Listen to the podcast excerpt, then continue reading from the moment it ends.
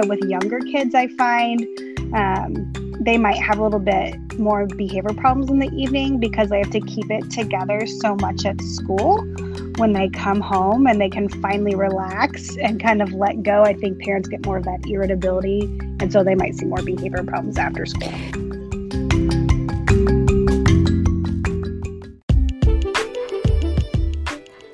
Welcome to the Messy Mom podcast by Fit Mama in 30, where we are all about ditching the idea of perfection during motherhood and embracing the messy, ranging from topics about pre and postnatal health, infertility, mom guilt, and the craziness that comes with raising a family.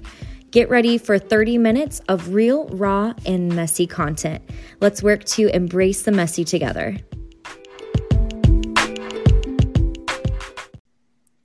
Hey, hey, mamas. Welcome to another episode of the Messy Mom Podcast. Today, we're discussing what I consider one of the most important topics, to be honest. Um, and it needs to be talked a lot, a lot more than it than it currently is. So that's what we're doing today. And the topic is anxiety and depression in children. So, as everyone was very well aware, it's unfortunately on the rise, um, even more so during COVID. Um, and today's guest is not only an expert on the topic, but is also a mama. So I'm excited to welcome Dr. Hillary Blake to the show. Welcome, Hillary.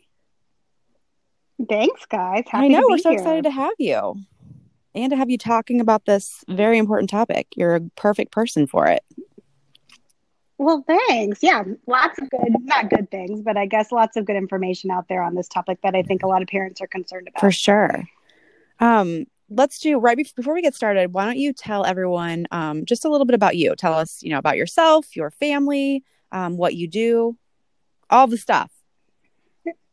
Sounds good. So i am a mama bear of hmm. two. I have a two year old and a four year old so um, outside of that I work full-time at riley Indianapolis, indiana um, as a child and adolescent uh, psychologist um, so there, I do a variety of things. I uh, primarily specialize in children with uh, medical conditions, chronic medical conditions, and also uh, those who have comorbid uh, mental health illness.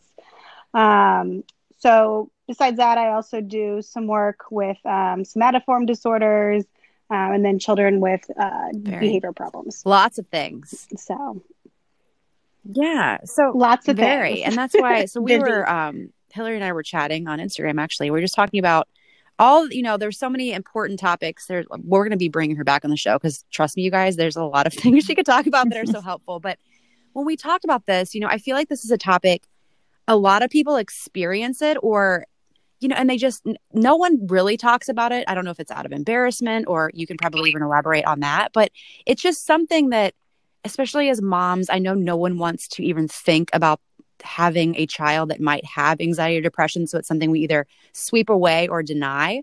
So I think the first thing we kind of just want to hear your advice on is, you know, how as a mom, as a parent, how do you spot anxiety and depression in your child? Like, what are the first things that maybe we should be aware of or look for?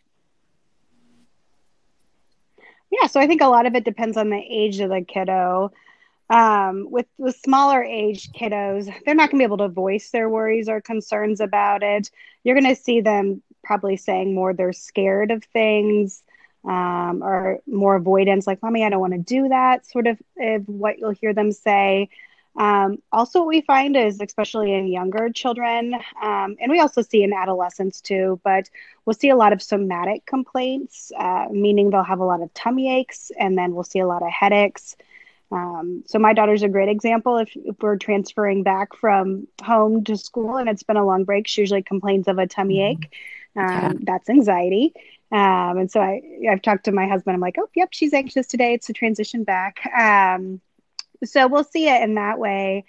Um, you know, for the older adolescents and, you know, middle schoolers, things like that, they're gonna be able to verbalize and recognize their worries a little bit more um, they'll talk about like oh i feel really stressed right now mom.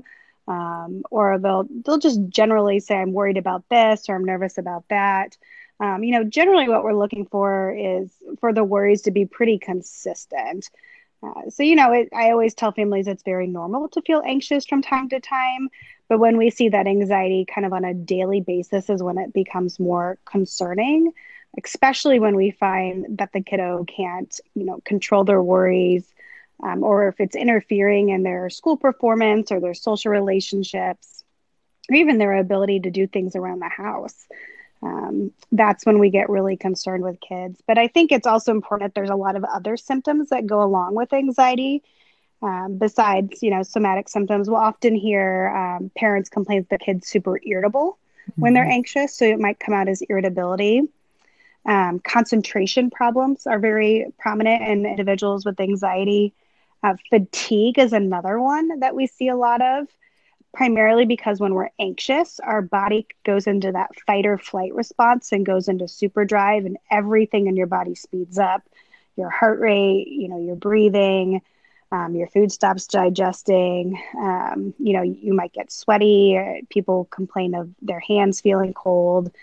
Um, so that super drive makes the body very, very tired. So we'll find that kiddos with anxiety are easily mm-hmm. fatigued. Um, so at the end of the day, they may be the kiddos napping and things like that. Um, also, it's it's not uncommon for children with anxiety to have a lot of sleep problems. Uh, so I always talk to my patients about the monkeys in their head at night. uh, it's, so it's just kind of ruminating and it's just going and going and going, and so they can't turn it off. Is what we'll find a lot, um, or even difficulty staying asleep at night is a big one. Um, you know, another hallmark symptom of anxiety is restlessness. So just feeling on edge. Um, they can't sit still. They'll talk about like they just have to move. Um, so we'll see that a lot. Um, I think it's also important to note that also with younger kids, I find um, they might have a little bit more behavior problems in the evening because they have to keep it together so much at school when they come home and they can finally relax and kind of let go. I think parents get more of that irritability, and so they might see more behavior problems after school. Is what we'll see too with anxiety. It's crazy you say that because we I was actually having a conversation with a, mo- a mom the other day, and that's what she said. She's like, you know, like they come home from school and they're like this different kid, but you talk to their teacher and their teacher's like they're doing wonderful, like you know everything's great at school. Yeah. So that can be anxiety. Yeah. Obviously, it could yeah. be behavior problems too in general. Um, but that's not uncommon. So I would say it's not uncommon, especially I work with a lot of children with behavior problems and a lot of times they're they are angels in my office, they're angels at school, but they are nightmares when they get home. So so thank God for telehealth because now I get to see them in their home environment. Like, oh, this is what you're dealing with. because they know what they can get away with, right? At home. It's yeah. Yeah. Yeah.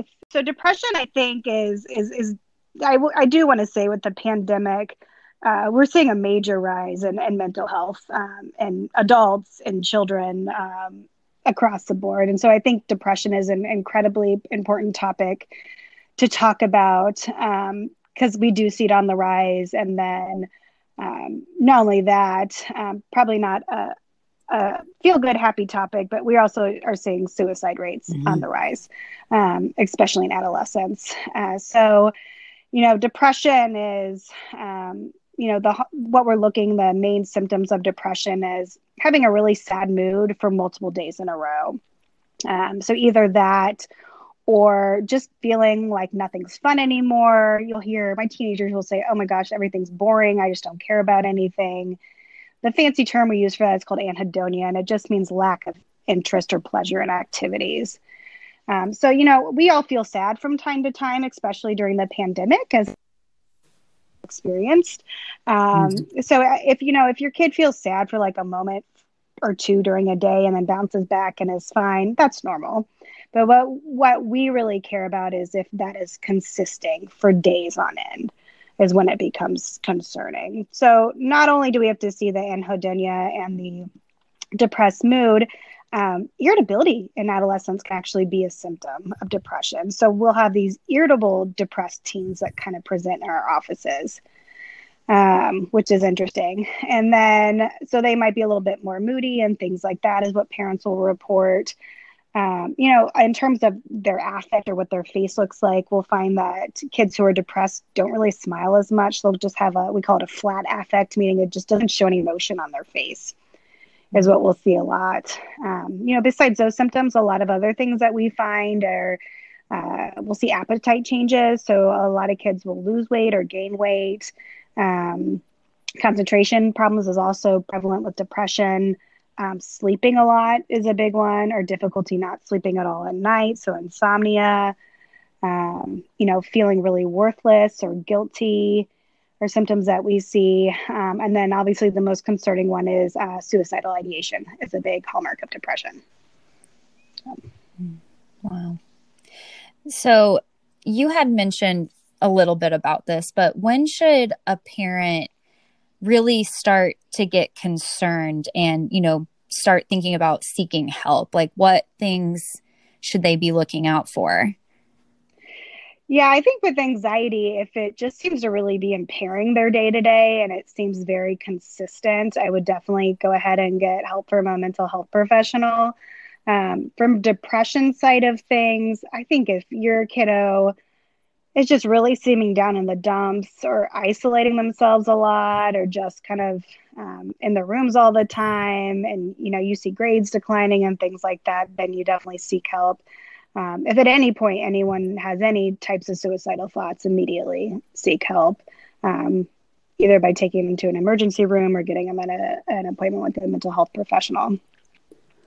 What age hillary? Like i know i mean this is obviously this is going to be every single person is so unique and so individualized. I know you can't just general you know make a general statement but what is i know some like i hear comments a lot where people are saying you know well it's just because he or she is two or it's just because and that might be the case but like what age i mean do you see kids that young that would i mean because obviously we all know the earlier you intervene the better. So it's like you i want people to understand like that doesn't mean you know they're just two. I feel like there's there's got to be an age where there's something you can do about it but like how young do you see or treat children? Um yeah we do all the way down to preschool age in fact um depending on the kiddo. So i mean we'll see kids as young as four or six. Um, you know those younger kiddos are are gonna be the kiddos with a lot of tummy aches and things like that. They might have you know phobias so specific fears of things like storms or you know uh, needles things like that um, but it can start you know I, I i do more younger kids and i have a lot of elementary age kids in my clinics okay so that makes sense yeah we see yeah. it all it's all ages yeah so. i'm sure it is yeah because okay. usually there'll be like a stressor that kind of ignites it and then it just kind of progressively worsens. That's so interesting. Um, another thing, another question we kind of were talking about is how, you know, so I can't, I, it's got to be so hard as a, I mean, as a parent, you know, when something's wrong with your child, it's, it's just so hard to watch them through that. But it's also, I feel like hard when you are a friend of a mom who is, you know, trying to help their children navigate this anxiety and depression. So, what is your, um, you know, what's your advice for how can you support another mom friend and her child who are kind of navigating anxiety and depression, whether it's young, adolescent? Um, any tips on how to support friends in that way? Yeah, I mean, I think the biggest thing to do is remove all stigma from it. Uh, mm-hmm. Uh, I think that's the biggest problem we have in the United States is there's so much stigma mm-hmm. around mental health. Um, but I think just also being encouraging and, and supportive that the mom has made the, this right decision and it's really great that she's getting treatment for her kiddo.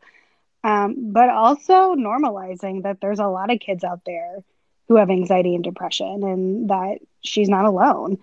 Um, so I think, and then also validating her feelings that she may have about it, right? Because, of course, as you're a mom, it's hard to see your kid go through this sort of stuff. So, um, you know, checking in on her to make see how she's coping with it and uh, seeing what you can do to help her along the way.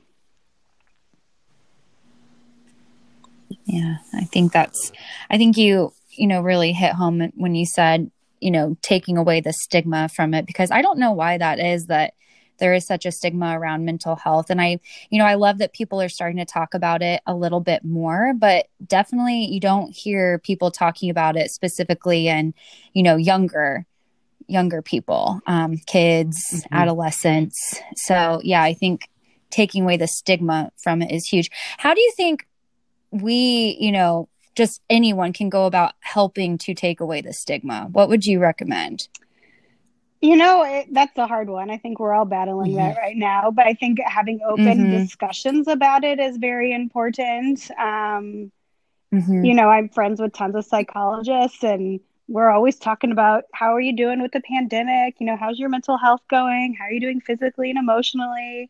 And those are conversations that we just have. So just talking about it, I think, is is the number one thing, um, and mm-hmm. not being shameful about it either. Right? I think especially now. I mean, there's tons of studies out on COVID and what that's doing to people, and it's been shown in the adult population. We don't have any studies on the kiddos yet, but in the adult population, increased stress significantly, and mm-hmm. we know that stress leads to specifically in adults, you know, anxiety, depression, um, substance use, things like that. So, um, I think mm-hmm. it's just being open and honest about it, and and not putting it under the covers. I think I like to think of mental health as any other medical condition, right? Um, mm-hmm. So, yeah. I mean, what would you do if your friend told you she, she had cancer? And you would react the same way to say, you know, if diagnosed with Crohn's or whatever it may be, you know, it's still just you got to think of it as the same wavelength as that. Mm-hmm. And bet you know what, Bailey, that you that was like a that was a great question because like for you know for you and I, it's almost like you know we run a fitness community which we focus on physical health.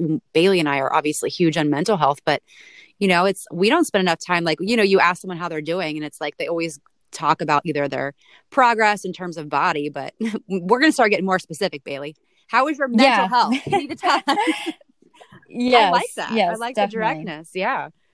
Yeah, no, and it's definitely important because um, obviously, if, if someone's mental health isn't in order, we're going to have problems with also, you know, keeping their physical health. So, for sure. Oh, definitely. And also, there's so much studies that they're so intertwined that you know, exercise does so much for your mental health through that endorphin release, and really mm-hmm. does help boost moods and things like that. And um, when people are really emotionally dysregulated, so really anxious or really bad anger, we actually teach intense exercise as a coping skill. So we have them go work out really, really hard for like 15 to 20 minutes. Yeah. Oh, wow. That's amazing. Uh-huh. That is, but I can, yeah. I can, and I can totally relate to that. Like how do, how I feel after like a HIIT workout like that. When I do feel a little bit stressed, if I do a, one of our 30 minute HIIT workouts, like I'm a new person. It, mm-hmm. it is. It's so true.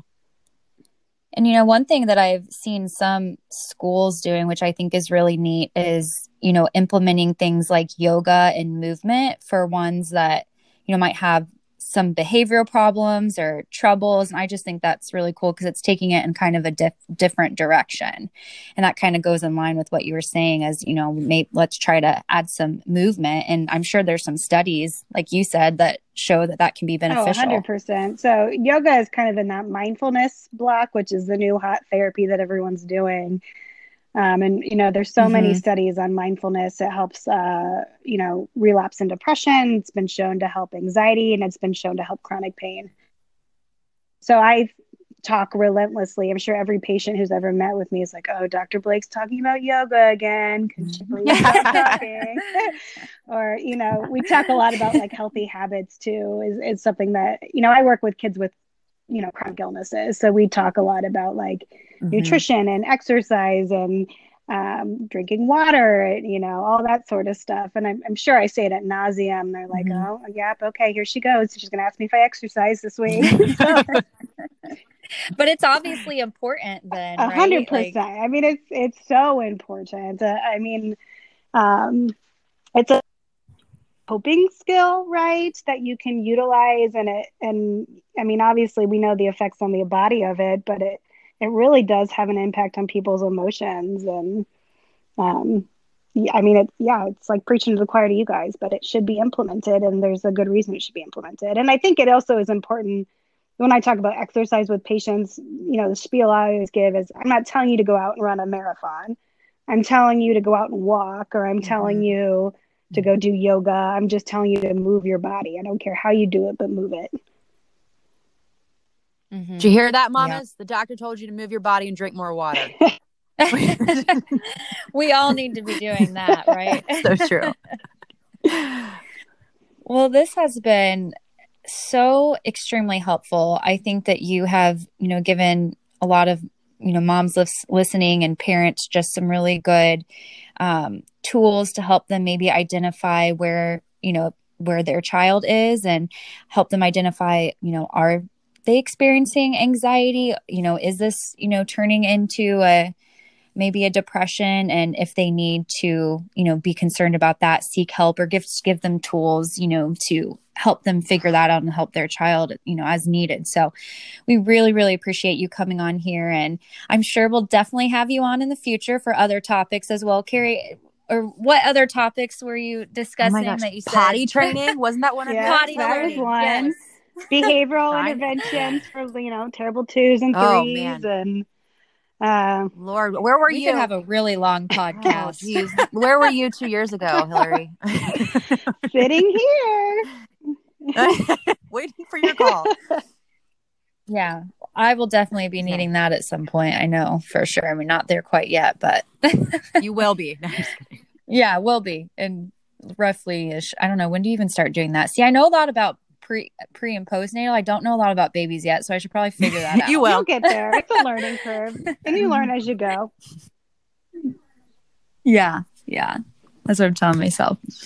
Um, well, we have one final question that we always ask our guests that come on, and that is what is a messy mom moment or moment that you can remember? And if you can't remember one, then what advice do you have for other mamas to embrace the messiness in their lives? Oh man, I have so many messy mom moments in my life. Um, I know this is never an issue. yeah, I mean, I was thinking about to even yesterday when I, you know, I think just trying to keep it together right now. Um, I think I failed this week when I dropped my kids off to daycare, and my daughter looked at me and goes, "Mommy, where's my backpack?" And I was like, "That's a great question." Um, uh, Valid question. And then she looks at me and goes, bring me my water bottle too. So, um, yep, that was probably one of my drops. But I think the I think the biggest thing that I tell moms and you know friends and everyone is uh, give yourself some leniency right now. I think we're all just trying to keep our head above water. Um, and be gentle mm-hmm. on yourself and take time for yourself. Self care is huge. I think the biggest thing I preach to parents is you can't take care of your babies unless you're taking care of yourself. So uh, take that time for self care. Mm-hmm. I love that. Awesome. Well, again, this has been so extremely helpful, you know, even for someone who doesn't have a child into this world yet, Earthside. Earthside.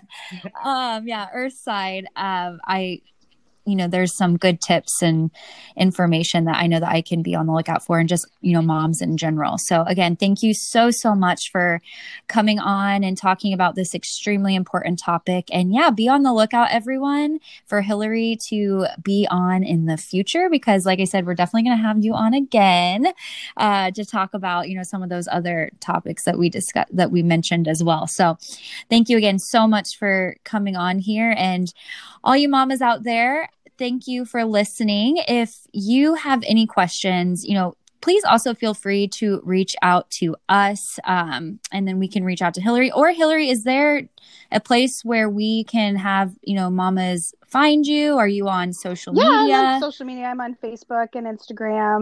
Um, so yeah happy to reach out and answer questions and things like that